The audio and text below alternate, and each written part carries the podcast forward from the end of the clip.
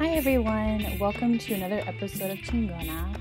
This is Nadia coming to you from Austin, and today I'm going to play an interview with Julia Arredondo, a Chicago based artist and printmaker who grew up in Corpus Christi. And she runs not one, but two businesses Vice Versa Press, which she started in 2011, and Curandera Press, which she started last year. And a quick vocabulary lesson to make sure we're all on the same page. Zines are small independent publications, and I've seen them created for everything from LGBT poetry to superheroes to drawings of breakfast food. And they have a really rich history that I don't have time to get into right now, but it's definitely a larger topic worth checking out. So, I've only ever met Julia once in person, a few years back, when she was selling her art at a festival in Corpus Christi.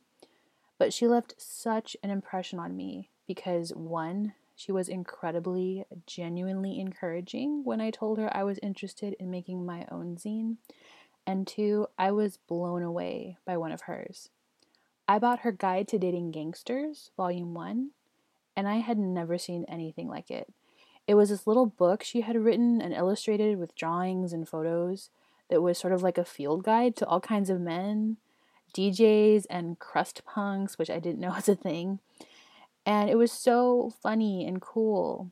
So, when we started this podcast, I reached out to her because I wanted to learn more about how she started her businesses and what led her to this medium. And she gave me this really personal look into what led her down this path and who she is as an artist. And we talked about spirituality and how growing up in Corpus Christi influenced her and the state of transition she's finding herself in right now. So let's start with a reading Julia selected from one of her zines before jumping into her talking about why she started her second venture, which is Curandera Press. Hi, my name is Julia, and I'm reading from my zine titled Guide to Being Alone, which is available through Vice Versa Press and was written in 2011 in Corpus Christi, Texas. So, I'm reading from the section titled Realize That Your Friends Suck I figured that would be useful during this Mercury retrograde. It happens. It sucks though. Here are some tips for finding better friends. Number one, get off the computer. I guess in these days it'd be get off the phone. Virtual reality is such skewed perception. Maybe if people weren't desperately looking for soulmates online when we're in the midst of real human beings, we'd all have better luck at finding good friends. Keep in mind that ultra hip dude online might actually be the most awkward creep in person. Real connections occur in the flesh, sometimes over coffee, maybe at a dumpster, often in the most unexpected places. Number two, ditch the cool factor. Cool gets in the way of so much. The act of being cool, the process of maintaining your cool, the current cool status of whatever is hip at the moment, it's all bullshit. Once that cool facade gets thrown to the wind, things get real. You're into Pokemon? That's not cool, but it's honest and real friends might understand that odd fascination. You wear cheap undies and cut your own greasy hair? Not cool, but I do that too. Real friends know the real you in all its gross and goofy honesty. And on a side note, Pokemon is kind of cool now, so things change like that. Things go in cycles. Number three, give it time. Friends need growing space too. Just because homegirl number one doesn't want to hit the dubstep bro down with you doesn't mean she doesn't understand. It's just that sometimes those parties really suck. As with any relationship, there are off days. The homies you can trust and who'll set you straight when you get out of hand are rare. Treasure them. Buy them a cheap drink.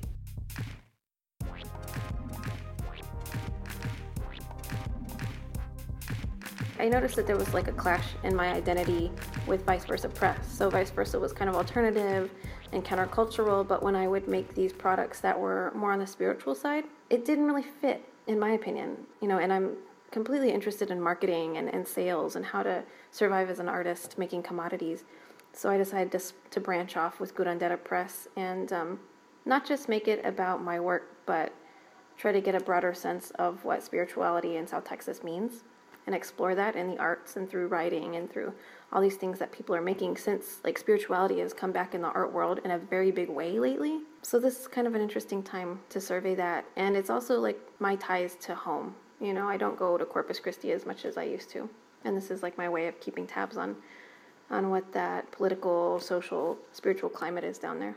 Right now it's just me trying to curate, trying to run social media, but ideally it would be great to bring in other people to help run this as a collective. That just requires some time and planning and people who want to devote some time to something that may or may not yield a profit, you know, and for a lot of people that's hard. Curandera Press right now is mostly like products, but I mean, there are some zines that are part of the, I'm going to say distro for now, even though it's not necessarily a distro. Um, but we've got a lady in San Antonio, um, Victoria De Leon. Her zines are called Grow Some Shit but they're like really smart and they're beautifully made and they're about growing herbs, growing succulents, these things that, you know, as like self healers or brujas or brujos, as we identify ourselves, sometimes we don't have those skills. It's just like a lot of how to writing, a lot of personal stories. There's another woman in San Antonio now, her name's uh, Lisette Chavez. And she does borderline Catholic satanic um, artwork. And so I've got some of her illustrations and writing in the distro too. So I'm trying to expand. I'm trying to like gather as many people who are interested in that subject matter and that weird borderline spirituality, not necessarily church related, more like things that were passed on to us via our lineage, as far as like Chicanas or Tejanas go. I grew up with a couple because my parents were working. They were always working, so I grew up with a couple that took care of many kids in Corpus Christi. Many of the like working girl generation brought their kids to the Adan Marian Adan Perez. This was in Corpus Christi. And they took care of like over, I don't know, 50 or 90 kids. And so I was one of them. And I stayed with them for a really long time and became a part of their family. And I learned most of these practices through them. Mary Perez in particular, like she would take me to the curio shops and things like that. And I, you know, I, I didn't know what they were, but having grown up with all the iconography and all the weird practices, it sparked an interest in me at a really young age. And, you know, I am Mexican, but I'm Mexican Italian, so I've got this weird cultural binary, and I feel like being a part of the Perez family helped me understand South Texas culture completely, as opposed to just being like this Americanized young person growing up with MTV and VH1. The Perez family was just totally Tejano and Tejana, and that's how I became a part of it. I mean, my real grandma would do the egg while we were sleeping, but you know, I would pretend to be asleep um, when I was sick. But Mary Bettis, she was kind of witchy, you know, in the most awesome ways, and she was always also an Aries, so she was like kind of aggressive and and uh, like when stuff wasn't going her way, we would go to the curandero. I learned, I mean, she was trying to break up her brother's relationship with this girl, and just stuff like that. My goodness. she was she's awesome. Totally cool, but the little things I don't think she thought or she knew that I was picking up on, I was. But just like pictures in water. Not necessarily spells, but like practices of binding and, and domination and control that I don't necessarily partake in. I'm more interested in healing, and apparently her grandmother was a healer, was a curandera on the block around like Agnes um, and Laredo down in Corpus Christi but Nana was more aggressive in her practices. But so curanderismo is, is sort of like a DIY healthcare, um, predominantly practiced within the Latino community. Um, I experienced it in South Texas. I'm sure curanderismo you know, exists on the West Coast and in parts of the, the East Coast and things like that. But the practices that I remember most are from South Texas, from Corpus Christi. I mean, I grew up in like a non-denomination um, sort of Latina, Latino, Baptist-esque church um, so I've always been very spiritual. Whenever I go back to Texas, I always sort of realize how evangelical my family is. And there's something very comforting about that to me. You know, when people come up to me randomly and are like, "Do you know who God is?" and I'm like, "Yes, I do." you know, because I, you know, sometimes I look alternative and things like that. Um, but curanderismo since I, you know, I've always had a strange relationship to doctors and healthcare in general, since I've never had insurance, and I don't plan on having insurance anytime soon. Curanderismo is, honestly, it's more of a spiritual practice to me than a physical practice. I, you know, believe in community and taking care of our communities, and through my travels, I've definitely built a community that spans the United States predominantly, and listening to everyone's concern and concerns and listening to everyone's struggles, and then also observing like this um, Latinidad resurgence that's happening within the country. I think this is a really interesting time to embrace our heritage as Chicanas, Chicanos, Tejanas, uh, Tejanos, not just the image, but the spiritual practice. I think the spiritual practice is a big part of my identity as a Tejana. And, um, and I think for, for many people, spiritual practice is. It's just nice to have a spiritual practice that exists outside of the church.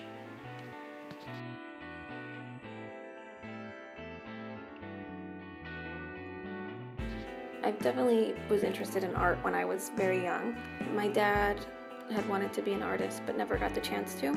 So he really let me explore and indulge in just ideas of actually becoming an artist in the future. So I went to art school in Baltimore and Vice Versa Press was founded pretty much the last year of, of college in Baltimore as a way for me to distribute my work, as a way for me to try to support myself by making things and selling them. And Vice Versa Press was that umbrella you know that name because I was I never thought Julia Arredondo was a very rock star name, and so vice versa was just easier for people to identify with and to identify me with. That's what I thought, at least.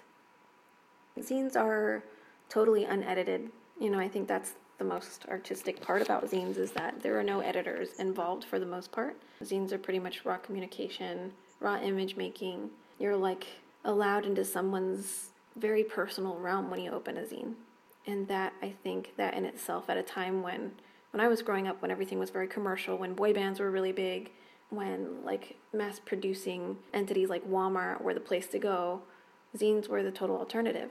You know, it was something that you could create. It wasn't necessarily valued at the time monetarily, but it was almost an act of resistance. I think zines still, to some extent, are that act of resistance. It's totally undocumented information for the most part. Now, libraries are becoming a big a, a big presence in the zine community, which is great. But as far as disseminating information that may be dangerous or um, at times illegal, we're probably going to see less of that. At the time that, that you started Vice Versa Press, like what was going on in your world? You know, what did what did you want to document? What did you want to make? At that time, I was like serial dating and and feeling like I had wasted the majority of my college career just sleeping with guys and not feeling that I had that I had gotten any return, like any emotional return. I guess feeling a little bit like I had wasted my time. And vice versa was began predominantly with zines and my writing to try to reclaim that time that I had spent on all these guys because I was dating predominantly all men at the time. I was dating all men at the time. And that's when Guide to Dating Gangsters came out and that was just sort of my way of making fun of all of these experiences all while trying to you know trying to get that time back. Try to to make something of these experiences that i had had.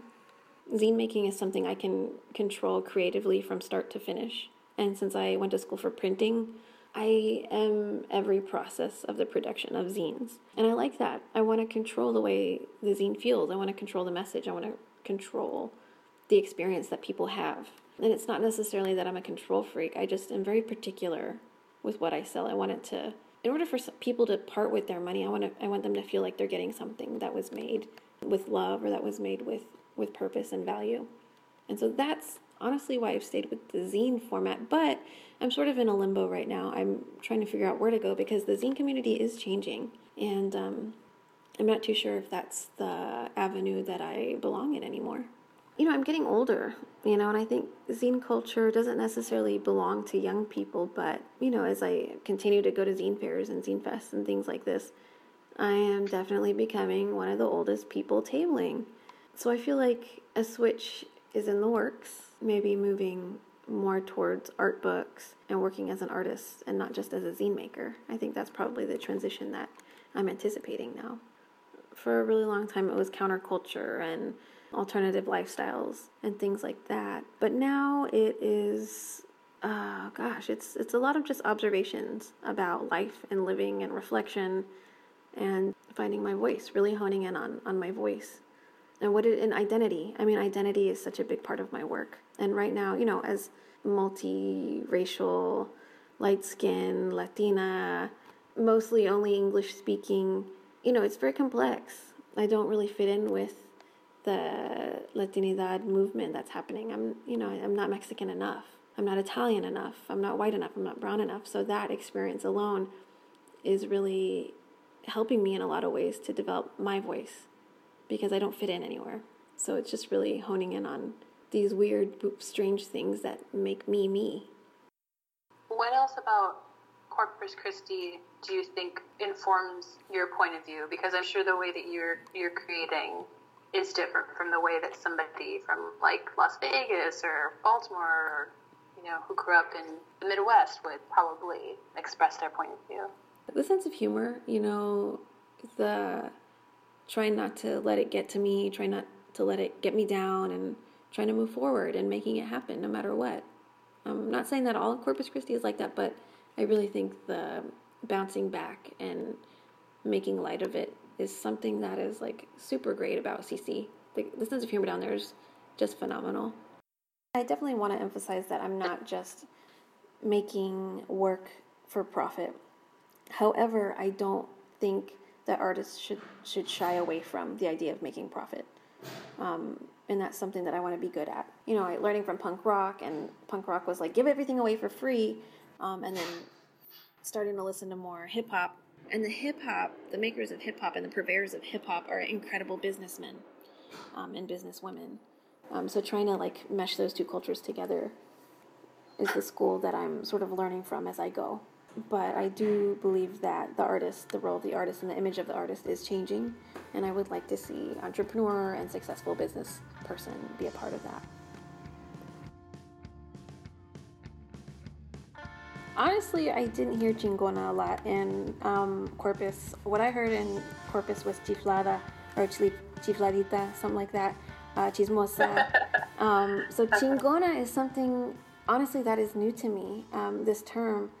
And for me, it's kind of a mature, like self aware embracing of sort of what it is to be um, witty and kind of bratty, know what you want, um, no shit's given, um, but going for going for all the goals that you've set yourself. Like no matter what, um, you're gonna get it. You're gonna get it your way, and uh, it's my way or the highway. So that's honestly what I think about chingona, um, which is totally different than chiflada, sort of.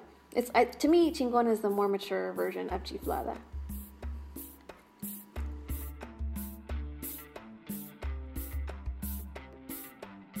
Since we recorded this interview in April, Julia has been accepted to grad school in Chicago, and Vice Versa Press is up for sale.